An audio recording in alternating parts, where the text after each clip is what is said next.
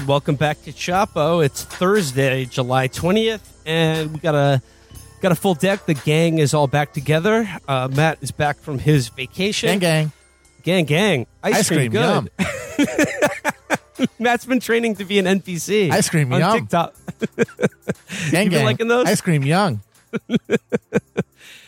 Well, okay, I want to I want to begin the show this way uh, by saying uh, to listener to listeners, I would say that we as an institution, as a show, have been admirably restrained in how we've merchandised many of the hilarious memes associated with this program. You know, like in terms of our merchandise offered, I think I think we've put out some quality stuff. Tasteful We have.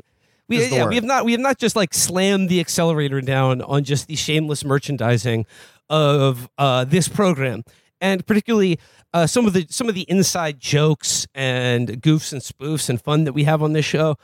I would like to just use that as a way of uh, contrasting us with the producers of The Sound of Freedom, who have uh, come out with a uh, a new piece of merchandise, a new T-shirt featuring the catchphrase of the summer, the movie line that will be "Go down with you talking to me, and I'm going to make him an offer he can't refuse." That's right. It's a T-shirt you can buy now that just simply states "Never trust a pedophile." Never trust a pedophile. How about this? to- Never go in public with an article of clothing that has the word pedophile on it. Matt, yeah, like like the you might as well say like sell a bumper sticker that's like my son molested your honor roll student. like that that is I we said that is the worst action catchphrase of all time, not thinking they would ever try to make it one, but no, they did. They really did. I think, and I think people are actually going to buy this shirt. Oh, for sure. I, th- I think you're going to see thousands Well- of people wearing the "Never Trust a Pedophile" Well, shirt. Felix, I mean, like Matt, like you, like I had this when I saw this shit. I was like, how absolutely cooked does your brain have to be to even consider for a second wearing this T-shirt in public? Even even if you think like you know, like uh, you're all in on the cause of ending uh, child sex trafficking, and good on you for that. It's a terrible crime. I think we all agree with that. But how fucking baked like how like where is your brain at that you would think that you could wear this t-shirt in public and just by saying it's an anti-pedophile statement does not necessarily make the people in the supermarket at ease and also the statement itself was this a problem for you in the past yeah, like, you you know, I, like- I'm just, I've, I've done so many MLM schemes with my neighborhood pedophiles. Oh. and but like what's what's crazy is this is not the only shirt that you could buy that has pedophile on it. There's this uh, epic T-shirt company called uh, "Assholes Live Forever," which that's a sentiment that I would love to walk around wearing. That I'm a piece of shit who will be there forever. Uh, but there's one of their shirts says "Kill your local pedophile," and again, pedophile on clothing in public, a hostile act. and it's like you know like uh, like if you're wearing a t-shirt with a message on it or even just like a couple of words a declarative statement like that not everyone is going to be close enough to you to read the whole statement most people will just catch a glancing gl- gla- Yeah. will just catch a glance at you walking down the shirt with a street that says a shirt that says pedophile on it It was And like all those ironic, uh, the ironic uh, MAGA MAGA hats? hats. Yeah, yeah, said yeah. something else. It's like all Yeah. people are seeing is the red and the and the yellow and great were- again. Yeah. Yeah. I'm just getting the, the the sniff of that. But Felix, to your point, I was just like, how insane do you have to be to like w- buy this T-shirt and wear it anywhere other than your house? But here's the thing. I think making people uncomfortable in public is what these is is the what you get for the purchase of this shirt because I think that's what these guys and hey a lot of gals too a lot of these moms for liberty it's not just men I think making people uncomfortable in public is exactly the point of this shirt and the advertising copy on this is so great introducing our bold and thought provoking tee a statement piece that sparks conversation and raises awareness. The Never Trust a Pedophile t shirt sends a powerful message, aiming to condemn and shed light on a heinous crime that affects countless lives. It certainly provokes conversation. I you you cannot deny that. That yeah, it, it's thought provoking as well. Um, it does all those things when you when you walk into a public setting with the, that shirt and people are provoked with the thought. Is he saying that he's like a, a trickster god pedophile, like a child fucker Loki type that you can never trust? Also, it I mean, I, I suppose if you can like look at like who's our last few presidents have been, I, I guess you could say this country does have a problem trusting pedophiles in general. But like, is is this a statement that really needs to be uh, broadcast? I, I don't know. We're like, are people having a problem with this? I I, I don't know, but like, it just.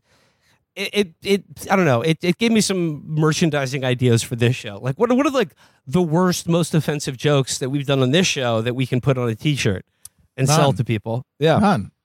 We, we only say good things. only wholesome, nutritious, only wholesome thoughts. content. That's what we pro- provide for the people.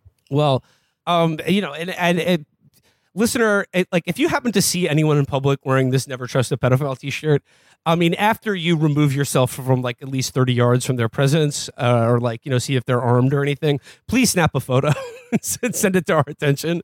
The, th- wh- wh- the wouldn't the presumption be always the unspoken presumption be that a pedophile would by definition be untrustworthy? Yeah, Like having to put it on a shirt implies some really messed up contexts, relationships, personal history.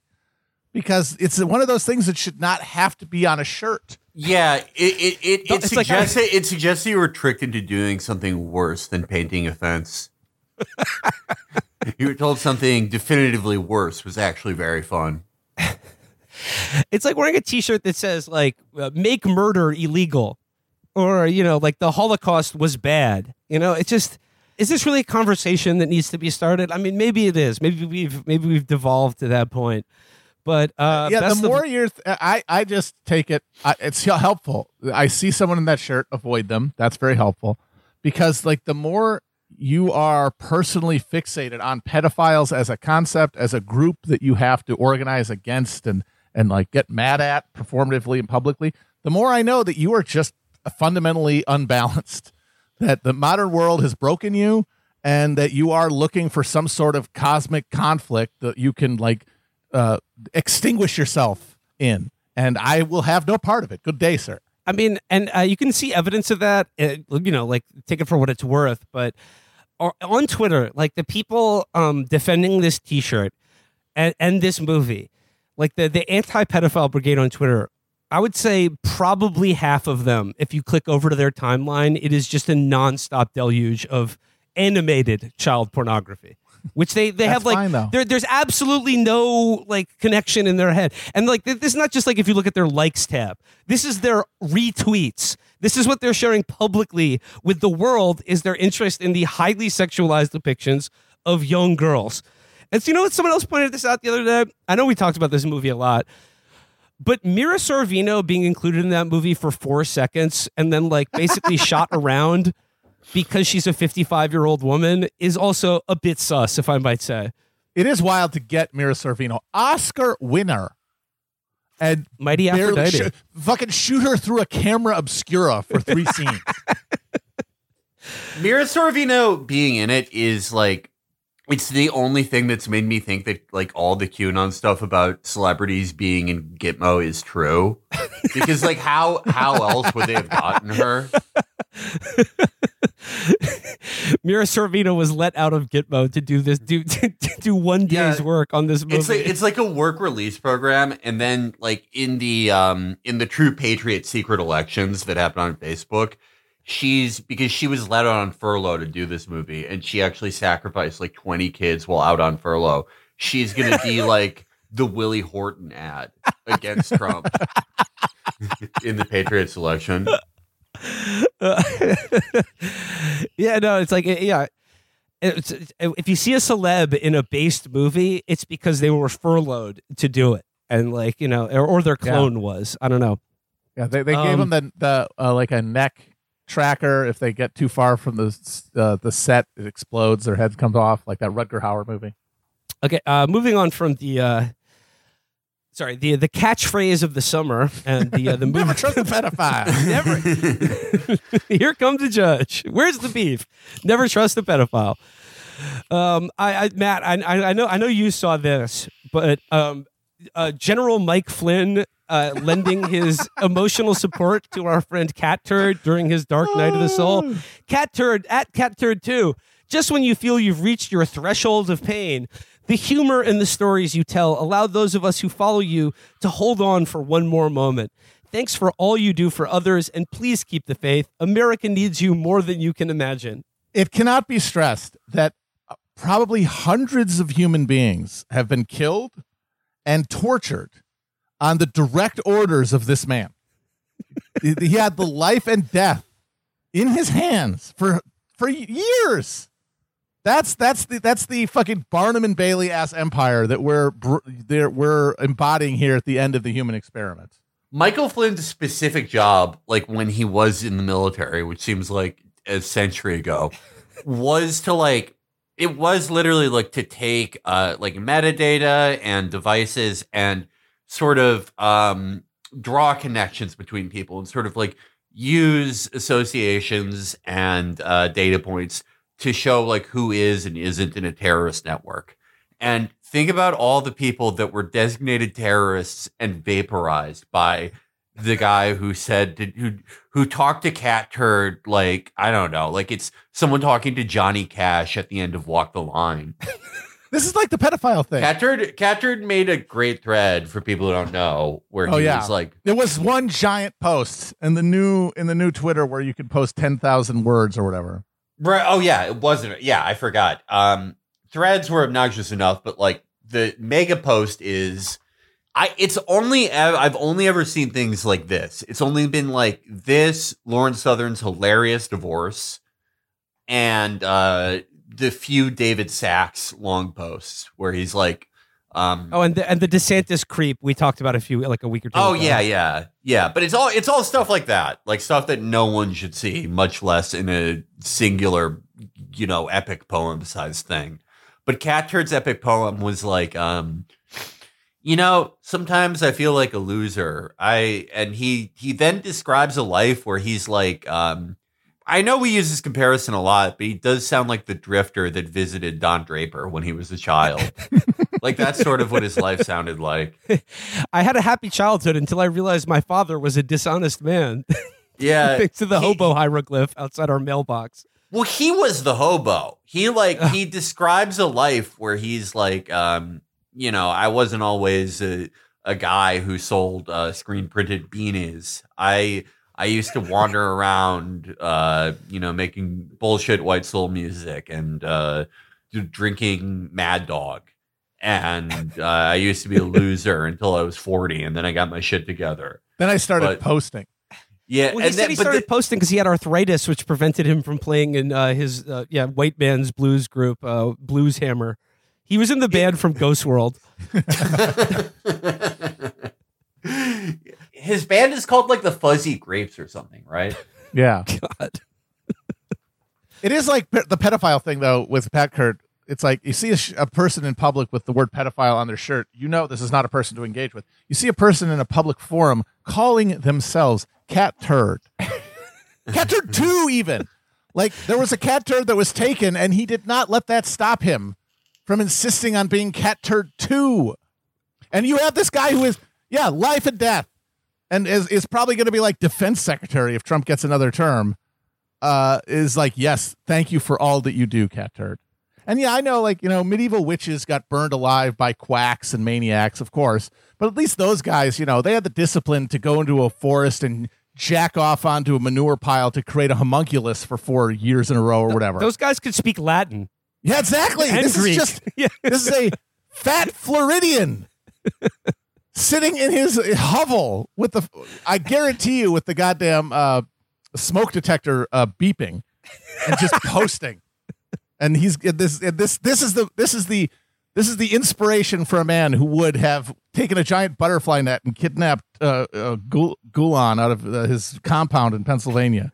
Uh, well, uh, I mean, like, I mean, Cat Turd must be feeling a little bit better. I know Elon's dissing him, but you know, if you got when you got a heavy hitter like General Flynn, just you know, backing you up, you know, sending some love in a dark time, that must feel good. I, Uh, I I I kind of like Cat Turd. Like I end up liking a lot of these guys. Like you know, you watch them long enough, they grow on you. You they all have like Bill Mitchell, most of them, right? Oh yeah, Bill Mitchell, very very endearing, especially now that he's like the he's like on the on the bow of the SS DeSantis as it sinks into the waves. Oh my god, yeah, I feel awful for him. He is being tortured by groypers every day of his life. he is. It's so sad. He's like, like every new poll shows that DeSantis is like in a photo finish with Vivek.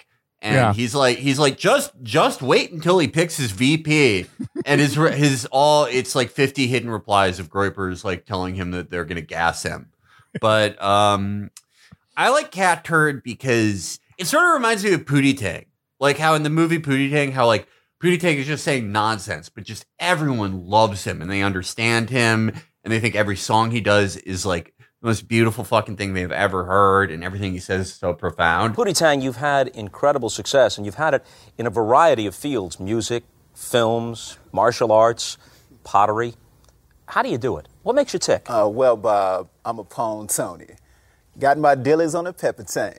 I hear that. Now, Pootie, Cat Turd isn't quite like that because we do understand him, but what he says is just it's so boring. It's so Yeah. like he's not giving Yeah. them anything. He's just like every post is just like, you know, Joe Biden, Joe Biden's old and gay. And people are like, Whoa! Oh my God! He does have one value add though, and it is that he is the most shit obsessed, as you could guess from the name. Yeah. Poster of all time. Like every third tweet is, I would rather lick a latrine clean than go with a Ocasio Cortez's uh, quinceanera. Yeah. I, I'd rather I would rather just ch- chug an entire uh, uh, uh, water cooler full of diarrhea than watch uh, Brandon State of the Union. It's like, dude, why why are these thoughts coming so frequently and unbiddenly into your mind? Yeah, I guess that is his trademark. Like most of it is just stuff you could see anywhere anywhere else, but he, he will he will get more scatological more often than others. But people just like, I mean, they think he is irreplaceable. Mm-hmm. Like if if Cat Turd started a Patreon, he would be number one. I'm convinced. I mean, people buy shirts or, and and hats with his the, the little logo that he has, and, and You know, wear like- them out and about. Yeah, it's a it's a great way to find pictures, hilarious pictures Yeah. of sixty year olds. Some of the coolest people in America. Well, Felix, like to your point about like the slightly the, the slightly endearing nature of cat turd and the turd heads. Like when I when I see the people rocking the gear, I mean, like it's so funny to me. But it seems like these people, it seems like they enjoy life a lot more than like serious conservatives do. You know, like kind of like like national greatness conservatives or DeSantis weirdos. They just seem like uh, it seems like they're just they're, they're having fun. They're doing their memes. Um, I mean, of course, like yeah, they're all stupid and bigoted, but uh, you know, like it seems like they're enjoying their their shit, their cat shit. Well, that's what's interesting though, is that yes, the, the Cat Turd fans seem to be just having a great time. You know, they go down to the bar on Saturday, they watch the the Tom Petty cover band, they, they get hammered. But the their guy, Cat Turd, seems yeah, like he is Christ crucified every day. like he is he is Prometheus chained to the rock getting his liver pulled out. He is misery incarnate. And maybe there's some relationship there. Like the more m- obviously miserable cat turd is, the more his fans are able to appreciate their own lives. He's sort of like a, a sin eater. Yeah, it would be like it'd be like a Prometheus chained to a boulder. Except right next to him are like uh, six other shitheads who stole fire from the gods, and the gods are like giving them residuals checks for the shit they stole, and they're like, "Bye, Prometheus, man, that that vulture eating out my liver sure sucked." But hey, I'm actually getting money for this liver that was taken out of me. See ya. And then he's like, "Why? Fuck! I've wasted my fucking life." So what was I? I couldn't like I, I couldn't make it to the end of Cat Turd's mega post.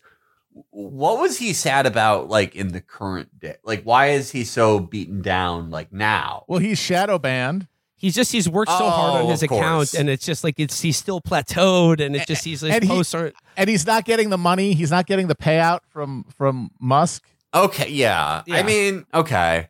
I mean, I the th- the shadow ban thing is funny because it's just like everyone expects that they're they're supposed to their account is supposed to grow geometrically like forever. I don't Yeah, know how that's, supposed everyone's to work. assumption. Is that yeah, like, like- the line goes up forever. Like if you stay online long enough, if you stay online five Everyone years, will follow you. you'll have more followers than the population of the planet. You'll have 17 trillion followers. But he did, yeah, I do kind of think he caught a raw deal not getting the monetization. Like he got shivved in favor of the Krassensteins because he is he's an impartial voice. Um, all- yeah, exactly. Yeah. He's Like, not he- afraid to criticize Elon Musk. he would say the same like made up fake things were happening to him under Musk as they were like under Jack. You know, like he was saying, I'm still shadow banned because I'm not getting a hundred thousand new followers every month. I mean, like I don't know. I mean, it looks like with his with his merchandise, it just seems like he has a money machine. You know, like fucking enjoy it. Spend throw, spend some of that money. Money's for spending. I think Yep, but- at this but- point in his life, moving is just painful, so he doesn't do it. Okay. It's also like, I mean, it's never enough, right? Like, Yeah. Cat Turd could be making thousands of dollars off merchandise. I honestly don't know. But even if you are, but then you see like, you know, End Wokeness made $20,000 just doing no extra work, you want that too. Yeah, Yeah. yeah, it's very funny. It's like he is a rabid champion for a economic system, worldview, and value system that makes him punishingly miserable every day of his life. oh my god. Oh oh my god. Okay. Um it's not just t-shirts. Signing all copies of my sci-fi novel Rabbit Skin. Around 30,000 books sold now, not using Amazon.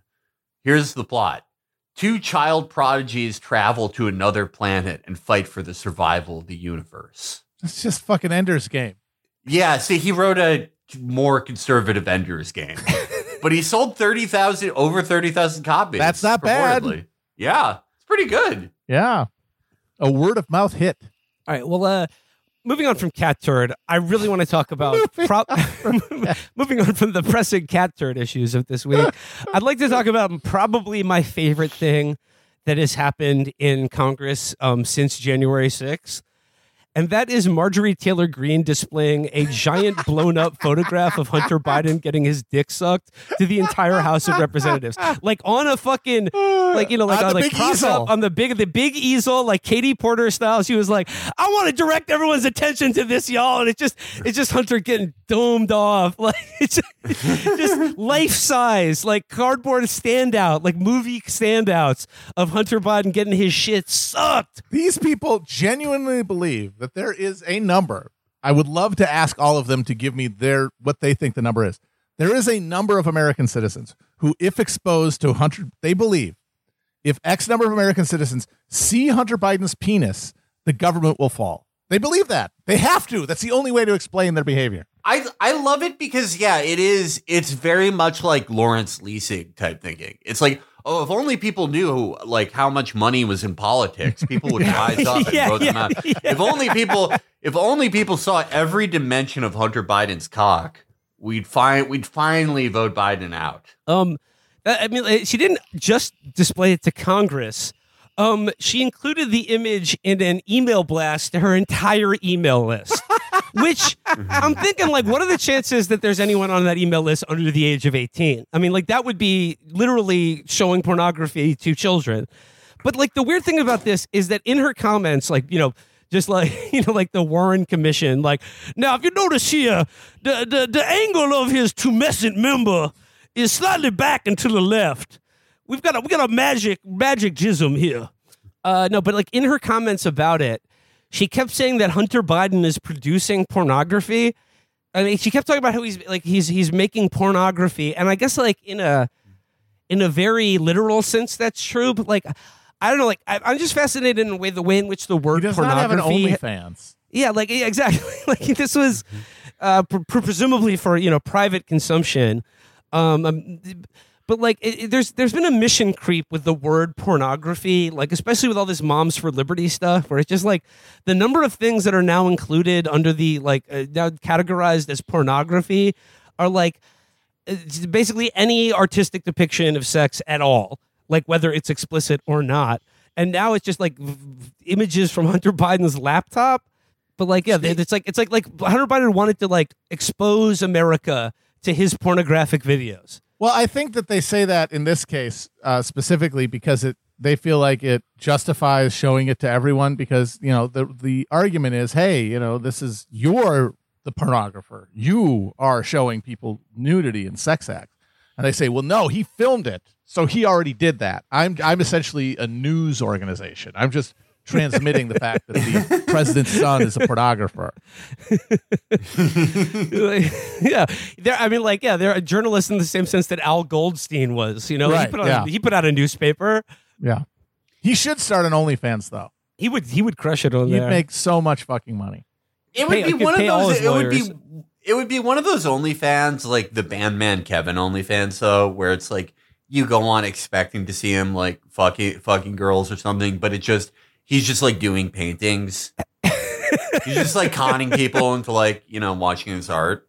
like you know, yeah. Occasionally he'll he'll put his erect uh, erect cock on there, but you know, it's mostly just you know just a bit of bit of cheesecake, a bit of fluff. Yeah, it would be it would be all like original paintings and songs. Like you you would be highly Like uh, disappointed. Rachel He's like new video about to drop for subscribers, and it's just him on an acoustic guitar, being like, "There's, there's something I've been working on. I want to share it with y'all." Yeah. Like Rachel Yeah. Dolezal's OnlyFans. Very artistic. I mean, Hunter Biden. We like we want hardcore Hunter Biden erotica. We do not want wom- women friendly sort of like uh, Uh-uh. No- softcore none of this softcore bullshit. Hunter Biden lesbian we, porn. we want Hunter Biden on the bang bus.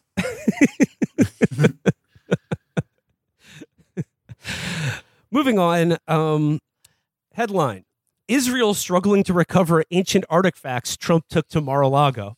He's back at it, folks. Uh, pilfering antiquities from America's strongest, oldest, and best ally.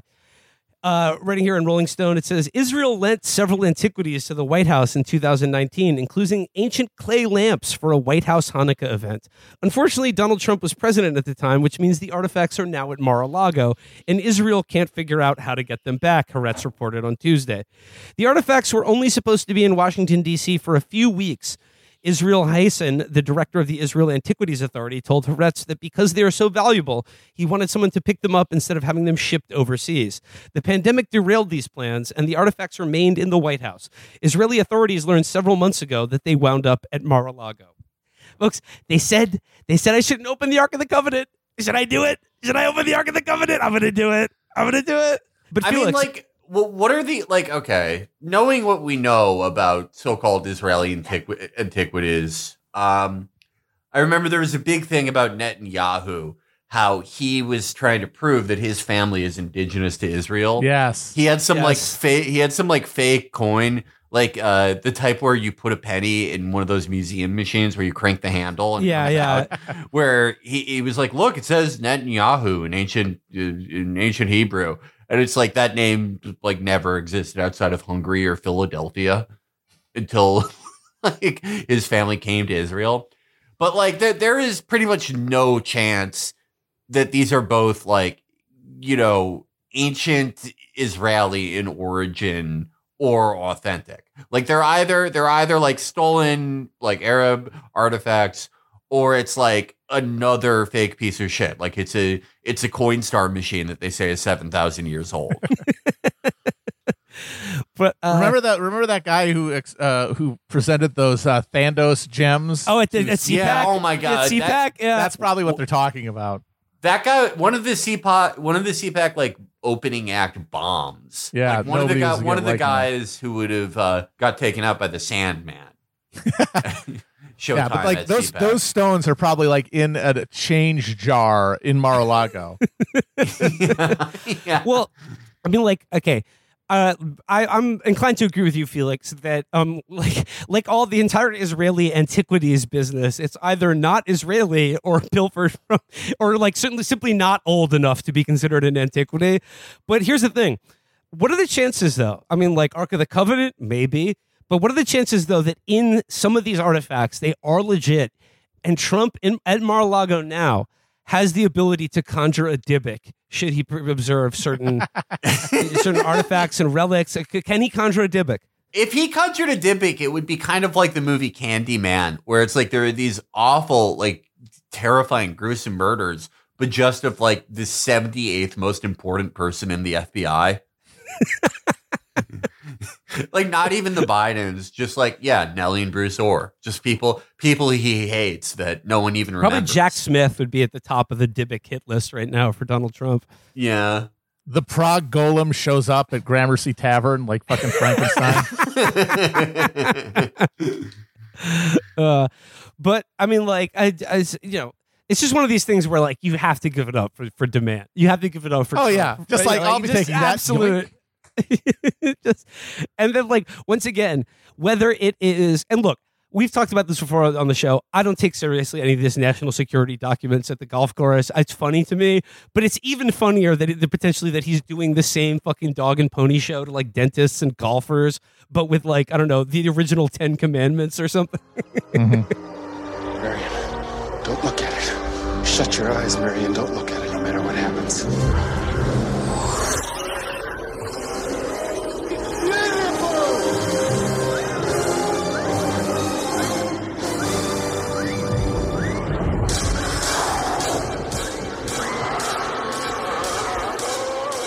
All right. Well, uh, I would like to spend uh, the second act of the show. Um, I've been uh, sitting on this uh, this piece.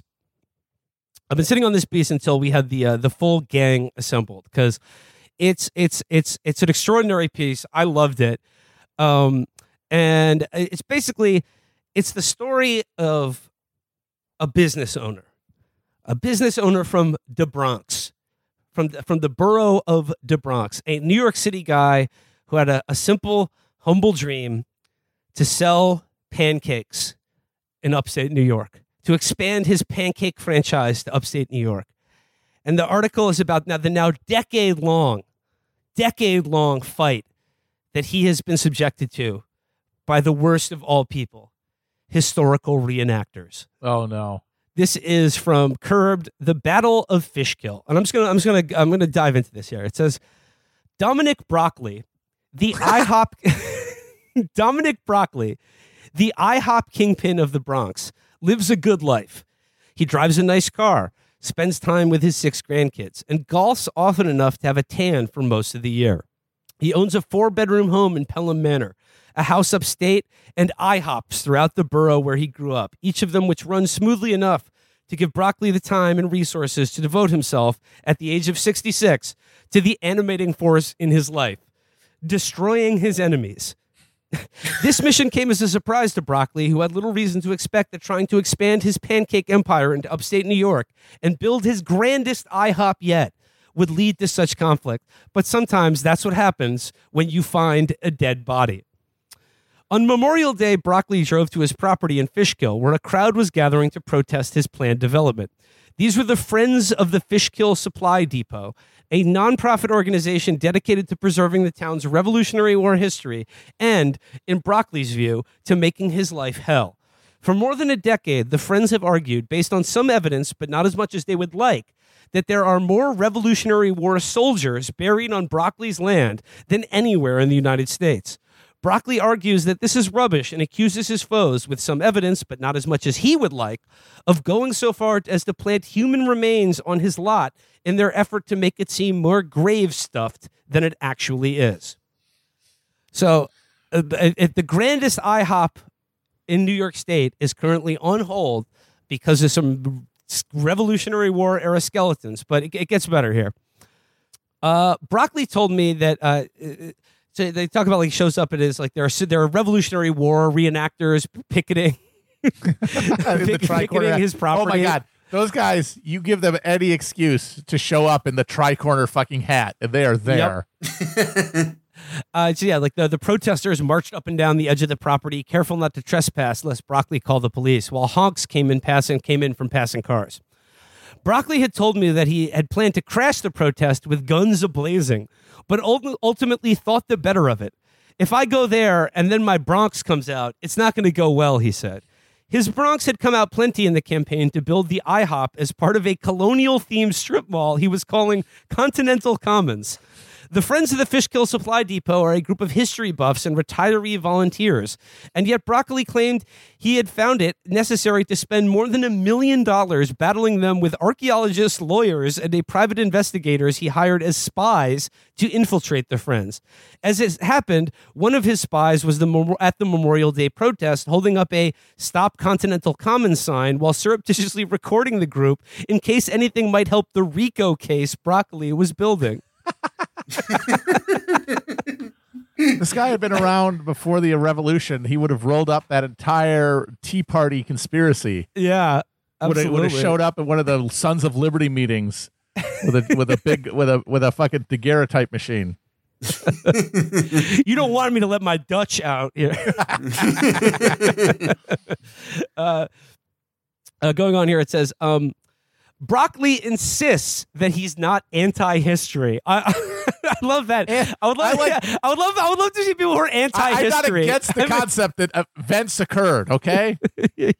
I am not I- one of those who believes that there is only the present and that all history is a myth. Uh, so it says uh, Broccoli insists that he is not anti-history. He doesn't dispute the fact that people are buried on his land or that the area is steeped in Revolutionary War significance. His vision for the IHOP involves. no, sorry, uh, sorry. Our, uh, his vision for the IHOP involves a wait staff in tricorn hats and bonnets, but it was yeah. still a bit of a mystery exactly whose bones were buried on his property and who Wait a minute. them there. This should not. You know what? I'm against this guy already because this concept is bullshit. If it was any other restaurant but the International House of Pancakes, I might be down. But you can't be going all colonial American heritage shit with an International House of Pancakes. It's like the is UN of breakfast places. Yeah. Yeah, George Washington, in his farewell address, warned America to not get involved in foreign breakfasts. It's true. it just and he says here uh broccoli believed it, be, it to be self-evident that he was the one pursuing the vision of life liberty and happiness that george washington's troops had fought and died for the right to sell pancakes where they were buried. I love the idea though. It's like he's like i am not anti-history. I am respecting history by building the grandest and colonial themed ihop on top of a revolutionary war graveyard. And the waitstaff will be in tricorns and bonnets as well they should be. They need to be selling hardtack and Johnny cakes at the least. Yeah, th- oh my god a, a colonial era american would drop dead if they ate a, like a rooty tooty breakfast fruity bacon yeah, if they had the snack, moons yeah. over my hammy, it would blood would just shoot out of their fucking nose. I mean, like it or not, those soldiers did die so people could eat patty melts. It's true. With, uh, you know, French toast for He's got uh, that correct. for bread. That is their sacrifice, and the, and we should accept that. Yeah, no, they they died for the soda machine that you know spits out slightly murky Sprite. uh, dirty sprite but not the good kind um by the time I met Broccoli, his battle with the Friends had already lasted longer than the Revolutionary War. I'm gonna go after Who them gave with a more? I'm going to go after them with a vengeance, Broccoli told me from his basement in Pelham Manor. He apologized for how long it was taking, two hours and counting, to talk through what he believed to be the many tentacles of the vast conspiracy against him, not to mention his entire family history. The genealogical tree, he told me, includes the Broccoli's of Calabria, who, as Dominic tells the tale, crossed cauliflower with rabe and named a vegetable after themselves. Not true, according to broccoli experts. And the Broccoli's that control the James Bond franchise. Despite ha- never having met them, he has a copy of the New York Times obituary for one of the Bond Broccoli's on his office wall next to a photo of his graduation from the Culinary Institute of America. Look, I'm giving him these. I'm giving him both of those. Okay. Yeah. Oh, uh, what are the odds? How many broccolis have you ever met? Okay, it's all one thing. It's the the the, the Bond family, the, the vegetable. It's all one thing, and he's clearly one of them. Leave him alone. And do you trust broccoli experts to tell you how broccoli? what the fuck's no. a broccoli expert? broccoli expert? Get the fuck That sounds like here. a con artist. Some guy showed up at a like MSNBC like uh, at the green room. He just like he dug a, a a tie out of a dumpster and says like, "Yeah, I'm a broccoli expert. Get the fuck out of here." Broccoli could have been forgiven for missing any signs of trouble buried deep under the property he bought in Fishkill in the 1980s. 200 years earlier, in 1776, America's colonial government built a massive supply depot in Fishkill to provide Washington's troops with muskets, rations, boots, and whatever else they needed. It sat at a crucial crossroads five miles from the Hudson, just out of British naval range, but close enough for supplies to get to Fishkill Landing on the river, where Metro North now offloads visitors to Dia Beacon. Continental soldiers in the Northeast mustered there before deploying, and the depot supported major American victories throughout the war. But Fishkill wasn't top of mind for Washington even when his generals warned of British attacks. Um, it goes on to say that there was also um, some sort of uh, cholera outbreak or smallpox outbreak, and a lot of the people were buried in a ma- a lot of the soldiers were buried in a mass grave, probably on on this guy's property. In 2007, uh, Broccoli hired Sandy to see if there was anything important under his ground. This wasn't an act of archaeological generosity. The New York State Historical Preservation Office had demanded that Broccoli look for the long rumored cemetery before moving forward plans to build a strip mall. He had been he'd been talking to actor Chaz Palminteri about opening a Bronx Tale themed restaurant as part of the development. A Bronx Tale themed restaurant. it's like the the colonial theme IHOP next to the Chaz Palminteri themed restaurant. I would eat at a Chaz Palminteri themed restaurant. I bet I they got some not, good not Bronx Tale. That's not that's not enough of robust. usual of an IP. suspects. But yeah, exactly. If you do Chaz Palminteri, you got usual sus- suspects. You got running scared. He w- oh my god, yeah. He I don't know. He wasn't as important to Running Scared as uh, Paul Walker was, or even the um, the amazing pedophile parents. Yeah, give it Uh, up to the pedophile parents. Yeah, one of the most horrifying uh, bit roles of all time. But he was a very important part of that movie. Yeah. which some say most important movie of all time. It's certainly uh, the best film of the 21st century. I think we can all agree. Absolutely. Um, the day after Halloween, an, onom- an ominous sign, Sandy found something unusual. A few feet below the surface were several ghost- seven ghostly silhouettes lined up. Once you've seen a bunch of graves, you know, Sandy said, he and his team began gingerly digging into one of the rectangles with trowels and bamboo picks while Broccoli stood over them with his camera. I'm taking pictures of dirt, Broccoli said at one point. Imagine that. After seven hours and two feet of careful digging, Sandy hit bone. It was powdery and in bad shape, old. The bones seemed to be part of a skull, and there were other fragments where a dead man's chest and feet should be. Sandy had seen enough and decided to stop digging. He called in the county coroner, who declared it wasn't a crime scene, then walked over to the Maya Cafe, a Mexican restaurant across the street, to take a celebratory shot. I thought that's going to be the, a national park next week, he said. A few months later, another archaeologist conducted a radar study on Bro- Broccoli's property that identified hundreds of anomalies that appeared to be similar to the grave Sandy found. Um, so going on here, um, it says here while Congress debated Schumer's bill, and this is a bill about like um, Chuck Schumer, a bill about preserving sort of like uh, like historical landmarks and Revolutionary War shit and stuff like that. While Congress debated Schumer's bill, Broccoli wasn't sure what to do with the property. There weren't many eager buyers for a cemetery, and now bones were showing up everywhere. Sandy had found a dozen more elsewhere on the property. A rumor started swirling that workers installing a new septic tank at the Maya Cafe found another skull, which a local priest blessed before workers quietly put it back in the ground. When Broccoli decided to dig again, hoping another part of the property was soldier free, his archaeologist turned up four more potential graves. Boy, I just uh, you know, when you buy a piece of property in anywhere in the original 13 colonies, you know, you gotta gotta do some so shoot that radar into the ground to see how many fucking dead people are buried there before you start, you know, having an Amityville horror type situation. um, there's another amazing detail in here. I just uh, where he says here. In 2013, Broccoli met with Lance Ashworth, the president of the newly formed Friends of the Fishkill Supply Depot. Broccoli offered to lease the Friends half an acre of land that included the grave Sandy had found while d- limiting his strip mall to the rest of the property. The Friends had bigger ideas. They wanted a whole plot.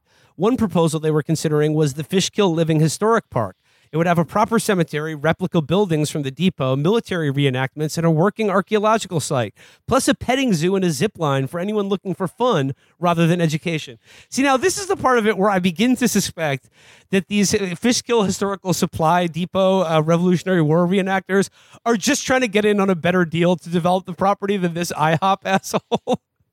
They're like, because what, what what historic what, what historical battlefield does it shouldn't have a zip line involved in it? Oh, imagine if you could take a zip line like across like the Gettysburg battle, like the, across where General Lee marched into withering cannon fire. Just do a zip line across that shit and go wee, and just think how think about how many thousands of bodies you're just sort of like gliding over. And they died for your right to do that.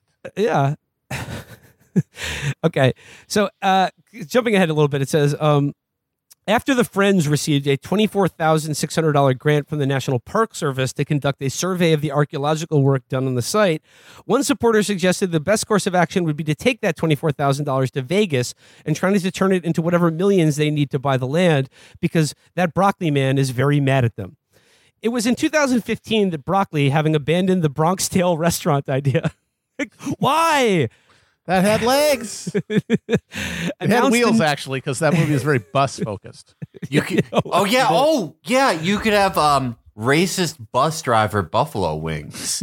You could have like Lillo Brancato as sort of a meter, a meet and greeter. You know, he's not doing much these days. He could be like He sort of a host. Didn't he kill a cop? Yeah, he did in stealing pills from a house in Staten Island or something. Yeah. Um, but it says okay. Uh, he, abandoned the Bronx Tale restaurant idea and announced a new vision for his development. Continental Commons would still be a strip mall, but with a revolutionary patina. The buildings would have faux colonial designs, and the IHOP staff would serve breakfast all day, all day while wearing revolutionary attire. He wouldn't build anything where Sandy had found graves. Continental Commons, Broccoli said, would be an exciting opportunity to weave together history, preservation, tourism, and commerce. He was pivoting to Patriot. By developing the property in this way, Broccoli declared, I am the true historian in Fishkill. The media coverage put Broccoli on his heels. Ashworth provo- pr- uh, proposed three huzzas for the Friends PR team and also highlighted a narrative weakness for Broccoli the pancakes. Broccoli had always been an enthusiastic member of the IHOP fraternity. He had, uns- he had unsuccess. Listen to this. He had unsuccessfully pitched a special Italian menu centered on a dish he called Las Omelette, which combined eggs with pasta and meat sauce. And the company had initially been supportive of his colonial themed restaurant. carbonara? yeah. But like, um, it's like an omelet with spaghetti and meat sauce in it. That does not sound No, no, yeah, no, thanks. Uh, but the IHOP Corporation, the controversy was giving the corporate office indigestion. Under pressure from the State Historic Preservation Office, Broccoli agreed to move the strip mall's parking lot further away from the graves. Ashworth warned the students not to visit the property because Broccoli would likely have them arrested. But while Ashworth was on vacation, Crosby encouraged the students to go anyway. When they arrived, Broccoli was having lunch at the Maya Cafe and walked over. We were only there for five minutes when Dominic came up, Alan Keene, one of the students, told me. I thought we were in trouble. Instead, Broccoli invited them to join him for sangria on him. He already had his laptop open to make a surprisingly robust presentation arguing that the friend's claims about his property were overblown. It was kind of weird, Keene told me. Why does he have all this ready? Crosby emailed Ashworth about the encounter. This is terrible news, Ashworth replied. How did Broccoli even know the students would be there? He somehow got wind of the protest the friends were planning and derailed it. Something was up. Keep this to yourselves, Ashworth emailed the group, for spies are at play once again in Fishkill. It's like the, the Culper ring up there. Meet my spy, Broccoli told me with a spot with a smile. He introduced me to Crosby at Broccoli's Fishkill home. In his career as a private investigator, Crosby, whose real name is Ian Bondi, had worked plenty of strange jobs, trailing people to the airport to make sure they got on a plane, sitting in a guy's backyard to make sure aliens weren't visiting him at night. But his time infiltrating friends of the Fishkill Supply Depot had been among the weirdest episodes of his career. I thought this might be a one or two day job, Bondi told me. I had no clue it was going to be years of my life. For several years, his entire family called him Alec. I had girlfriends that didn't know my name, Bondi. this guy's like sheep dip into a decade long operation against the Fishkill Supply Depot Historical Preservation Society just so this Bronx Tale asshole can build a fucking strip mall in upstate New York. I Worth just like it.